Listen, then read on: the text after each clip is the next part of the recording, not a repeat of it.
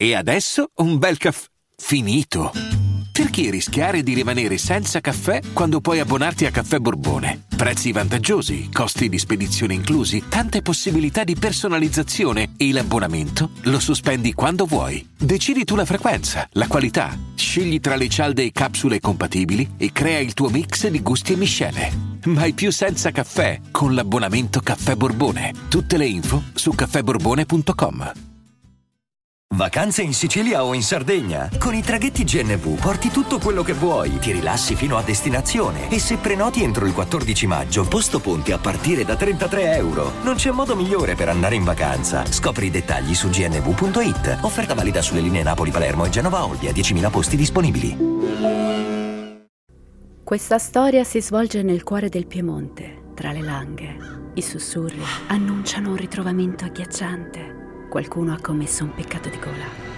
L'arma del delitto? Crema di nocciole 55% della noccioleria Martini. www.noccioleriamartini.it Spedizione in tutta Italia. Morirai dalla voglia di provarle.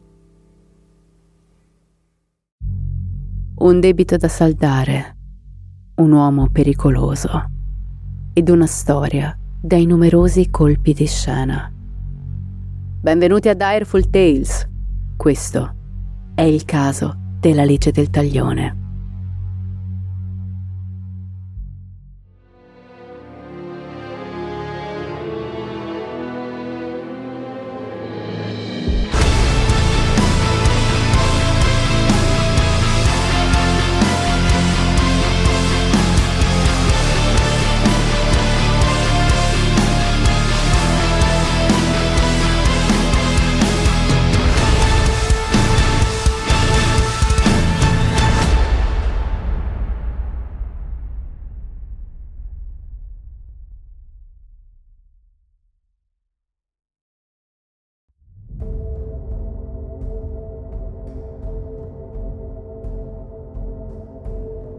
È l'aprile del 2011 a Glasgow, in Scozia. Linda Spence è una giovane dai capelli bruni e il sorriso che suscita una gran simpatia. Da qualche anno si occupa di consulenze finanziarie, gestisce una società di intermediazione ipotecaria e un'attività di affitto di immobili in città. È molto stimata per il suo lavoro a lei appartengono titoli piuttosto prestigiosi e aver raggiunto un tale livello di carriera a soli 27 anni è davvero impressionante. Già, impressionante. Forse perché Linda in realtà fa ben altro nella vita. Linda è una truffatrice. Sotto quei vestiti da perfetta donna in carriera si rannicchia una ragazza che con il crimine va a braccetto da tempo. Ma non la sa gestire bene.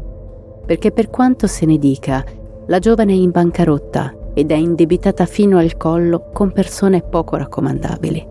La polizia la conosce molto bene e nel 2011, anno in cui si svolge la nostra vicenda, sta indagando su una serie di casi di frode a lei collegati. Ma permettetemi di spostare l'attenzione altrove, per un attimo. Lasciate che vi mostri un altro personaggio di questa tragedia. Colin Coates, e voglio che vi immaginiate un uomo alto e occhialuto, un po' stempiato e con un filo di barba disegnato attorno a un gran sorriso. Qualcuno che potrebbe assomigliare tranquillamente al vostro migliore amico, qualcuno di cui non preoccuparsi. Nato nel 1970, cresce a Glasgow.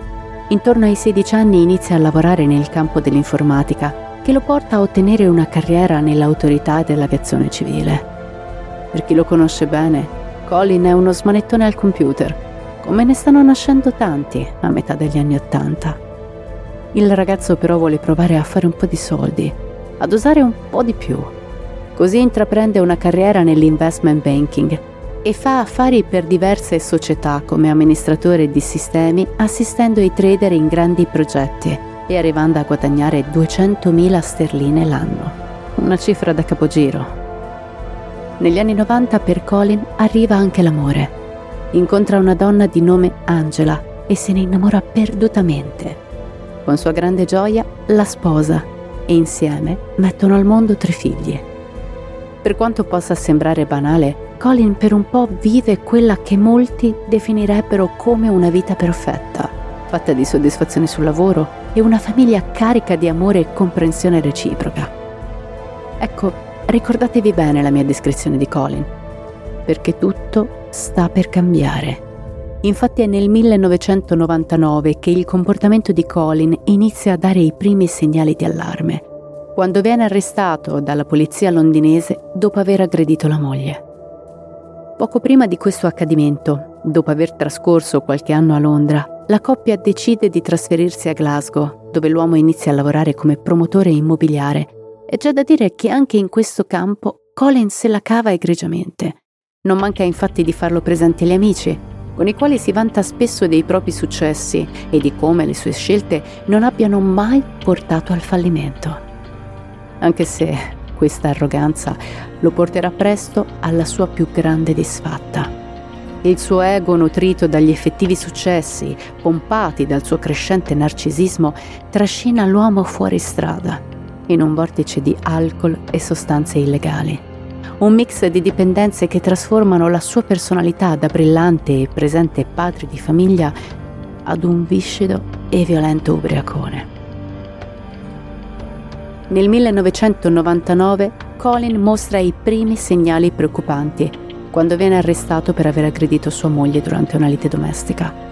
Questa nuova personalità disturbata distrugge completamente quel nido caldo e accogliente che l'uomo era riuscito a costruire con sua moglie che non a caso nel 2007 ottiene la separazione. A pagarne le conseguenze, poco tempo dopo, è la sorella dell'ex moglie, che incontrando per strada l'uomo viene brutalmente aggredita da quest'ultimo, che la picchia sotto gli occhi di tutti, nel bel mezzo di una strada trafficata. Un anziano che assiste alla scena tenta di fermare l'aggressione, ma finisce anch'esso vittima della violenza di Colin, che non contento se la prende anche con l'auto dell'ex cognata. Il baratro inquietante che ha inghiottito Coates ha un che di assurdo. È come se il diavolo, dopo avergli garantito il successo e la fama, fosse venuto per reclamare la sua anima, lasciando un involucro assente di morale ed empatia. Colin diventa famoso agli agenti di polizia proprio per i numerosi attacchi di violenza improvvisata nei confronti di perfetti sconosciuti che lo incrociano per strada ma ogni volta che le autorità tentano di arrestarlo, lui fugge dal paese, rifugiandosi nella sua lussuosa villa in Costa Blanca, in Spagna.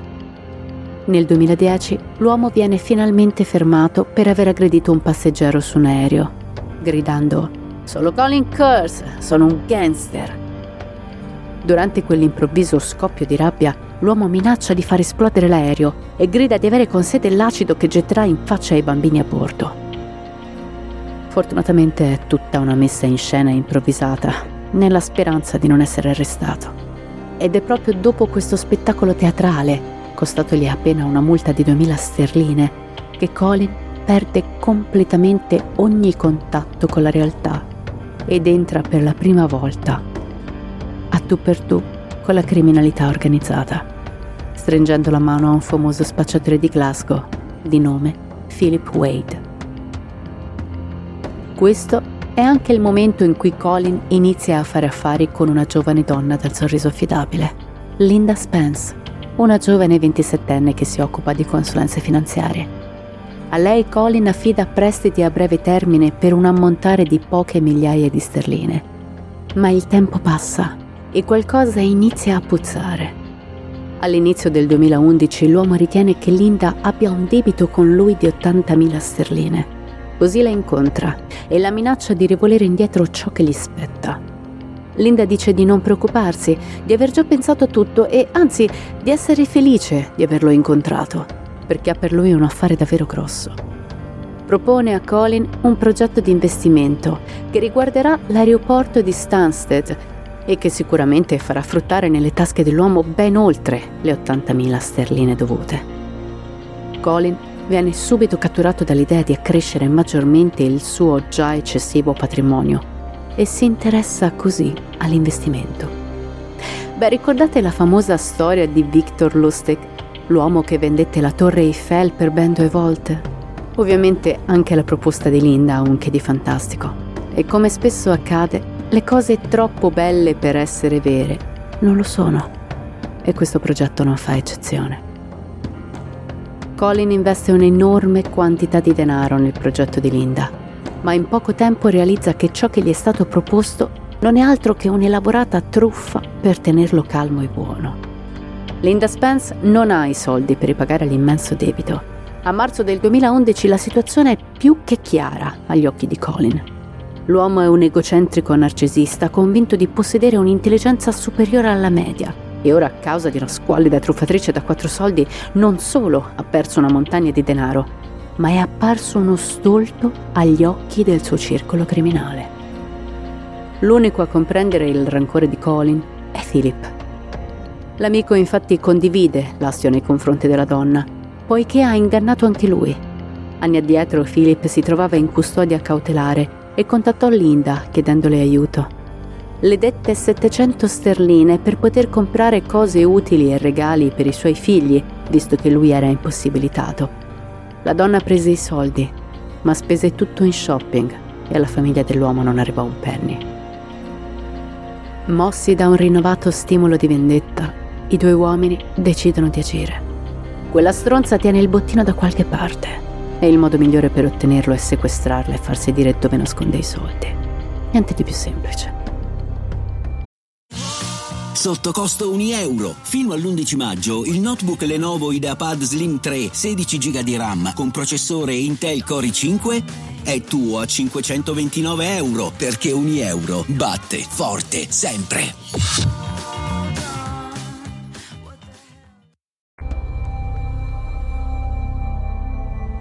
Il 14 aprile del 2011 Colin e Philip mettono in atto il loro piano un evento che passerà alla storia come uno dei più sanguinosi crimini commessi nell'artistica città scozzese. Linda sta camminando lungo il marciapiede del suo quartiere, nel distretto di Broomhill. Dal fondo della strada un'auto la segue a distanza, a fari spenti, senza fretta. Sono solo gli occhi dei due rapitori a brillare, concentrati come due leoni acquattati nella vegetazione pronti a balzare sulla preda. Attendono che la strada sia libera da possibili testimoni. Philip dà un colpo d'acceleratore. Raggiunge la donna, inchioda. Colin balza fuori dal veicolo, agguanta Linda in un lampo e la butta in macchina. Dopodiché l'auto riparte sgommando. Linda si dimena come un povero pesce nella rete. È successo tutto troppo velocemente. Non ha fatto neanche in tempo a realizzare cosa sia successo. I due uomini guidano fino alla periferia di Glasgow, evitando le arterie principali della città per non attirare l'attenzione. Dopodiché proseguono la loro corsa nelle campagne pianeggianti della Scozia, affidandosi al paesaggio rurale fino a raggiungere la costa. Parcheggiano di fronte a un condominio situato in una strada del piccolo paese di West Kilbride, nell'Ayrshire settentrionale. I due trascinano la donna all'ultimo piano del complesso Lattico, anche se non è niente di lussuoso come il nome potrebbe erroneamente suggerire. Con forza la legano a una sedia di ferro e le tappano la bocca con del nastro adesivo per impedirle di urlare. Infine, le coprono la testa con un pesante cappuccio. E quando sugli occhi di Linda cala il buio, ha inizio il massacro. Linda Spence viene torturata per 14 giorni di fila. Colin ha portato con sé una borsa piena di vari strumenti e apparecchi da usare per infliggere pene inimmaginabili. L'uomo inizia a picchiare Linda selvaggiamente, colpendola ripetutamente al volto e spegnendo le sigarette sulla pelle mentre le intima di rivolere indietro i suoi stramaledetti soldi. E i primi giorni passano così, tra minacce e percosse. I due aguzzini hanno rubato il telefono della donna e con esso messaggiano amici e parenti di Linda, così da non farli insospettire e allo stesso tempo dimostrare alla loro vittima di avere il controllo totale sulla situazione. Ma gli affari criminali non si mandano avanti da soli e ben presto Colin e Philip devono tornare al loro business. Così assumono due scagnozzi di nome David Parker e Paul Smith. Il loro compito è quello di sorvegliare la donna tra una lunga sessione di tortura e l'altra così da impedirle ogni tentativo di fuga mentre Colin e Philip sono lontani. Non si sa se Linda sia rimasta in silenzio durante la sua prigionia o se abbia osato sfidare i propri rapitori, Ciò che è certo è che con il passare dei giorni le torture si intensificano. La donna viene colpita con una mazza da golf e qualunque altro oggetto a disposizione. Non viene mai slegata, non le viene mai permesso di alzarsi, di usare il bagno e nemmeno di cambiare posizione, che già di per sé alla lunga crea dolori terrificanti al corpo. Dopo una settimana, Colin si presenta all'attico con una busta. Ho una sorpresa per te, Linda bella. Questa ti piacerà. L'uomo estrae dal sacchetto un ferro da stiro. Linda capisce immediatamente. Colin lo scalda e poi per tutto il pomeriggio lo preme contro diversi punti del corpo della donna, spingendo più forte che può, fino a che Linda non sviene dal dolore. Per svegliarla, la schiaffeggia e poi ricomincia. Passano ore, forse giorni. Linda non conosce più il significato del tempo. L'attico è diventato un girone infernale destinato ai truffatori e ai ladri, di cui sente di non meritarne la pena considerando che a punirla sono due criminali più efferati di lei. Ma poco importa. E quest'ultima considerazione scivola via con il suo sangue lungo le gambe e le ferite sul petto. L'inferno non è forse il regno dei demoni? E cos'altro possono essere se non questo, i suoi due aguzzini? Un giorno Colin arriva come una furia e senza dire una parola estrae un paio di cesoie dal suo inseparabile borsone, agguanta l'alluce del piede destro di Linda e lo recide di netto. Come se il dolore non fosse abbastanza, con un mazzuolo le frantuma le dita dei piedi ed infine si avventa sulle rotole con un mezzo swing come se stesse giocando una finale di golf con tanto di pubblico. Mentre Linda è sola, terrorizzata e inerme, c'è un pensiero che trascina questa vicenda a un livello ancora più profondo di orrore. Nessuno la sta cercando. Nessuno. Non i suoi genitori, non i suoi amici. Il telefono della donna continua a rispondere ai messaggi di famiglia e conoscenti come se niente fosse. Mm, no, non posso parlare al telefono, scusa. Ho una brutta laringite e sono in viaggio di lavoro. Ma sto bene, tornerò il mese prossimo. Il 26 aprile del 2011 Colin incontra un socio di Linda, un uomo di nome John Glenn. L'uomo racconta a Colin che Linda è in debito anche con lui e di ben 180.000 sterline e che l'ultima volta che ha parlato con la donna lei gli ha restituito appena 50.000 sterline. Colin lo interrompe immediatamente, scurendosi in volto. Dice a John che i soldi ricevuti da Linda sono in realtà i suoi e che li rivuole indietro. Ho qualcosa da mostrarti, dice Colin all'uomo. Poi facendosi più vicino a lui tira fuori dalla tasca una busta di plastica appallottolata e avvolta intorno a qualcosa. La apre e mostra a John un dito umano mozzato, quello di Linda. Tira poi fuori un libretto per le spese dove la donna era solita appuntare i suoi clienti. Sai, non credo proprio che ti abbia restituito solo 50.000 sterline incalza Colin. Ho controllato due volte e ho già tagliato delle dita per questo. Non dirmi cazzate. Voglio i miei soldi, li voglio per primo. E se non li avrò da te, beh, è semplice. Ti ucciderò.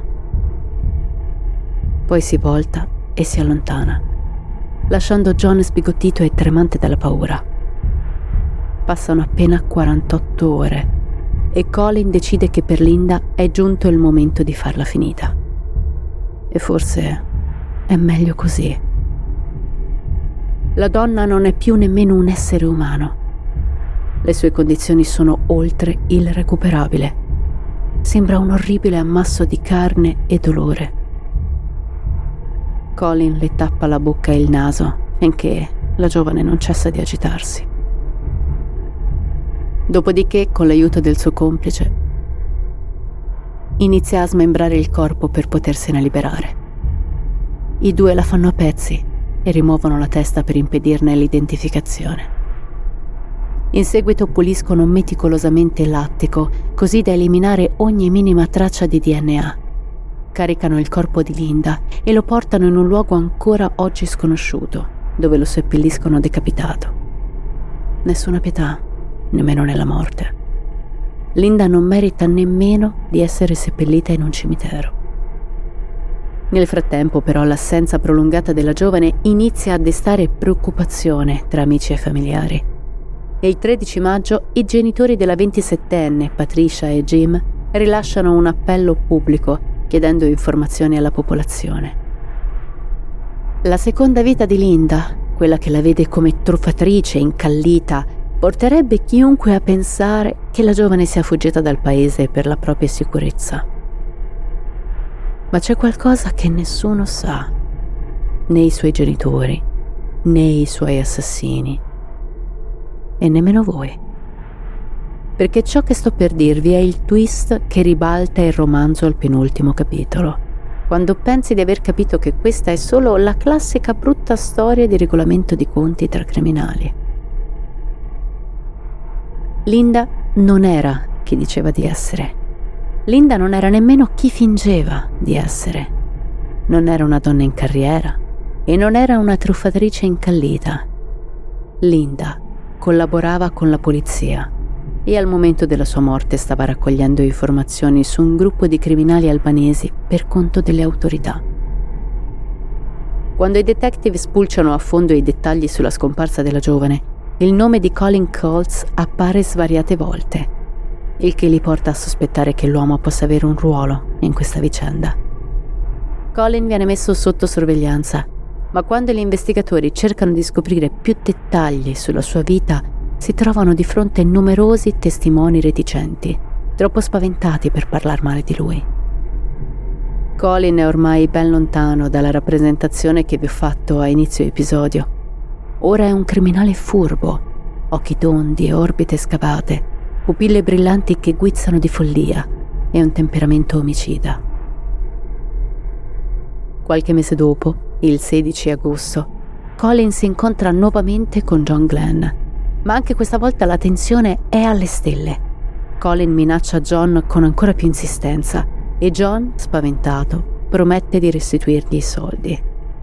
Ma l'uomo ha le dita incrociate mentre pronuncia queste parole. Dopo l'incontro infatti va dritto alla polizia e racconta tutto ciò che sa sulla scomparsa di Linda Spence. I detective continuano a raccogliere altre prove e il 28 ottobre Sei mesi dopo l'omicidio di Linda, gli agenti fanno irruzione nella soffitta in cui è stata uccisa. Se ricordate, l'appartamento è stato ripulito con estrema minuzia, ma una minuscola singola goccia di sangue viene rinvenuta sul pavimento del bagno e nel giardino del condominio viene scoperta la sedia delle torture, semibruciata. David Parker e Paul Smith i due scagnozzi assunti per sorvegliare la donna vengono catturati e in cambio di uno sconto di pena raccontano tutto quello che è successo alla polizia. Philip e Colin vengono arrestati e accusati di omicidio. I due si proclamano estranei alla vicenda, ma le prove contro di loro sono molte, a partire dai tabulati telefonici di entrambi che attraverso alcune analisi li collocano rapidamente sulla scena del crimine durante i 14 giorni in cui Linda è stata brutalmente torturata. Dopo l'arresto di Colin, su YouTube e altri canali online vengono diffusi alcuni strani video. In uno di essi, Colin si presenta visibilmente intossicato. È truccato con un make-up molto appariscente. Indossa un piccolo cappellino nero e veste un top a triangolo nero, una gonna cortissima, calze a rete e degli scaldamuscoli bianchi e pelosi, in pandan con un coprispalle anch'esso di stessa fattura.